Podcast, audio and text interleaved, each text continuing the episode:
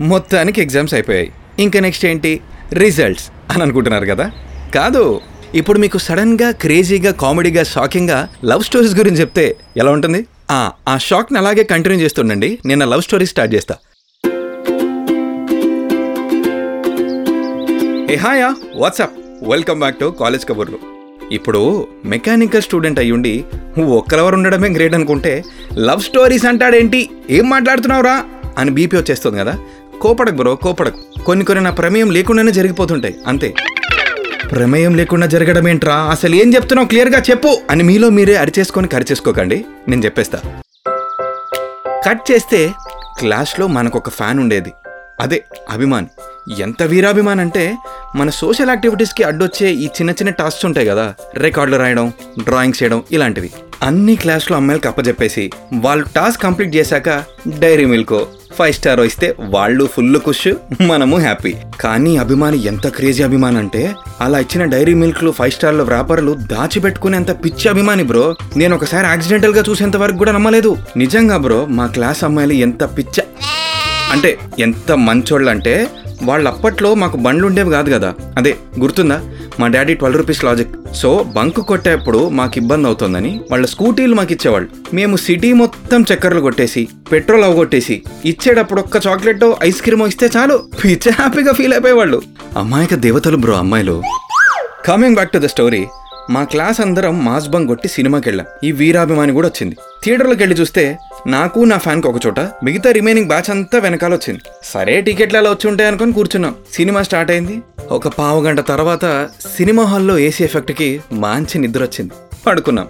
Interval టైంలో as usual late చూసాము చూస్తే పక్కన అమ్మాయి లేదు. సరే అని వెనకాల తిరిగి చూస్తే మా బ్యాచ్ బ్యాచ్ మొత్తం సంపేసేవాళ్ళలాగా గురాయించి చూస్తున్నారు. ఏమైందిరా అంటే పట పట పట పట ఒకటే బూతుల వర్షం. ఒక పావు గంట కంటిన్యూస్గా తిట్టారబ్బా. అరే చెయ్యి అసలు ఏమైందో చెప్పండి. అని అంటే అప్పుడు చెప్పారు అసలు మ్యాటర్. సినిమా స్టార్ట్ అయిన అరగంటకి పాపం పక్కన కూర్చున్న అమ్మాయి తన ఫీలింగ్స్ అన్నీ చెప్పి ప్రపోజ్ చేసిందంట. మనమేమో డీప్ స్లీప్ బోనస్గా గురక కూడా పెట్టాం. ఆ గురకకి ఆమె గుండె పగిలింది కట్ చేస్తే వెళ్ళిపోయింది. సాధారణంగా గురకతోటి మనుషులు నిద్రలోంచి లేపొచ్చని తెలుసు కానీ ఇలా సీట్లోంచి లేపొచ్చని నాకు తెలియదు అసలు దీనిలో నాదేమన్నా తప్పుందా చెప్పు? ఉంటే గింటే మహేష్ బాబుది ఉండాలి కానీ. ఆ, నీ నిద్ర మబ్బు లవ్ స్టోరీలో మధ్యలో మా మహేష్ బాబు ఏం చేశాడరా? అనే కదా? మరి వెళ్ళిన సినిమా ఏంటి? బ్రహ్మోత్సవం. ఏ? ఆ మాత్రం కునుకురాదా? ఈ ఇన్సిడెంట్ తర్వాత నాకు ఏ సినిమా హాల్లోనూ నిద్ర రాలేదు. అంటే పొరపాటున ప్రపోజల్ సీన్స్ మిస్ అయిపోతానేమో అని. ఆ అమ్మాయి కూడా ఇంకా పట్టించుకోవడం మానేసింది. ఇంకా పిల్లలు పెద్దవాళ్ళు అవుతున్నారని నేను కూడా వదిలేశా. ఇది ఇలా జరిగింది మన love story one. Next love story two. చెప్పాగా సిటీలో మేము కూడా ఉన్నాము. మమ్మల్ని కూడా గుర్తించండి. అని అప్పుడప్పుడు మా కాలేజ్లో ఫెస్ట్లు అరేంజ్ చేస్తుంటామని. వీటికి వేరే కాలేజ్లో ఉన్న మా ఫ్రెండ్స్ని కూడా తీసుకొచ్చి ఏదేకో హమారా కాలేజ్ అని చెప్పి ఫుల్ ప్రౌడ్గా ఫీల్ అయిపోతుంటాం. అలా జరిగిన ఒక ఫెస్ట్లో మా ఫ్రెండ్ వచ్చాడు. వాడికి మా జూనియర్లో ఒక అమ్మాయి నచ్చిందంట. దూరం నుంచి చూపించాడు. మామ నువ్వే ఎలా అయినా తనకే నాకు సెట్ చేసి పెట్టాలరా అన్నాడు. సర్లే నేను చూసుకుంటా. మేహూనా నువ్వెళ్ళు అని అభయహస్తం చూపించా. మా వాడు వెళ్ళిపోయిన నెక్స్ట్ డే ఎంక్వైరీ స్టార్ట్ చేశా. అమ్మాయి ఎవరు ఏంటి ఫ్లాష్ బ్యాక్ ఏంటి ఫ్యూచర్ ప్లాన్స్ ఏంటి అని మొత్తం ఎంక్వైరీ చేశా. ముఖ్యంగా మెయిన్ ఇంపార్టెంట్ గొంతు ఎలా ఉందని కూడా కనుక్కున్నాం భయ్యా పర్వాలేదు అమ్మాయి గొంతే. ఒకసారి క్యాంటీన్లో కనిపిస్తే పిలిచి మాట్లాడా. తను కూడా క్యాజువల్గా బాగానే మాట్లాడింది. మెల్లమెల్లగా మెల్లమెల్లగా మాట మాట కలిసింది. రెగ్యులర్గా హ్యాంగ్ అవుట్ అవుతూ ఉన్నాం. సరేలే ఇంకా మా వాడు నెక్స్ట్ ఫెస్ట్కి వచ్చినప్పుడు సెట్ చేసేయచ్చు. అని ఫుల్ ప్లాన్ వేసి పెట్టా బ్రో. ఫెస్ట్ రోజు రానే వచ్చింది. కట్ చేస్తే క్యాంటీన్లో మిడిల్ టేబుల్లో నా ఎదురుగుండా అమ్మాయి నా పక్కన మావాడు. అలా ఎందుకు సెట్ చేశానంటే పక్క పక్కన కూర్చుంటే వాళ్ళు మాట్లాడుకునేది క్లియర్గా వినిపిస్తుంది కదా అందుకని. అప్పటికి నా దర్శకత్వ పర్యవేక్షణ మీద నాకు అసలు నమ్మకమే లేదు. కానీ రాఘవేందర్ రావు బియ్య లాగా ఫీల్ అయిపోయి ఒక ప్రేమ జంటను కలపబోతున్నాను అతిపెద్ద ఫీలింగ్లో వీళ్ళు లేచిపోతే తీసుకెళ్ళడానికి ఏ కార్ అరేంజ్ చేయాలి? వీళ్ళ రిజిస్టర్ మ్యారేజ్లో ఏ పెన్నుతో సంతకం పెట్టాలి? గొడవలై మనం ఎవడన్నా కొడితే ఏ హాస్పిటల్ అడ్మిట్ అవ్వాలి? అని డ్రీమ్ సీక్వెన్స్ వేసుకుంటుంటే మావాడేమో పక్క నుంచి అమ్మాయిని తెగ్గోకేస్తున్నాడు అప్పటికే అమ్మాయి ఫేస్లో ఏదో ఒక రకమైన డిస్కంఫర్ట్ కనిపిస్తోంది. మావాడు చూసుకుంటాడే పర్లేదని అనుకున్నా. సడన్గా అమ్మాయి కుర్చీలోంచి లేచింది బ్రో. మెల్లగా తన స్మార్ట్ ఫోన్ బయటికి తీసింది. అబ్బా మా వాడు గ్రేట్ పడేశాడు అమ్మాయిని. వాడి నంబర్ తీసుకుంటుందేమో అని ఎగ్జైట్మెంట్తో వెయిట్ చేస్తుంటే ఆ ఫోన్ అలా వాడి చేతికిచ్చి ఇలా నా పక్కకొచ్చి నిలబడింది. నాకేం అర్థం కాలేదు. మావాడేమో నన్ను చాలా అనుమానంగా చూస్తున్నాడు. అసలు ఇక్కడ ఏం జరుగుతోందా అని రియలైజ్ అయ్యే లోపే ఆ అమ్మాయి నాబుజమ్మి చేయేసి మా వాడితో అన్నయ్య మా ఇద్దరికో ఫోటో దేవా అనింది.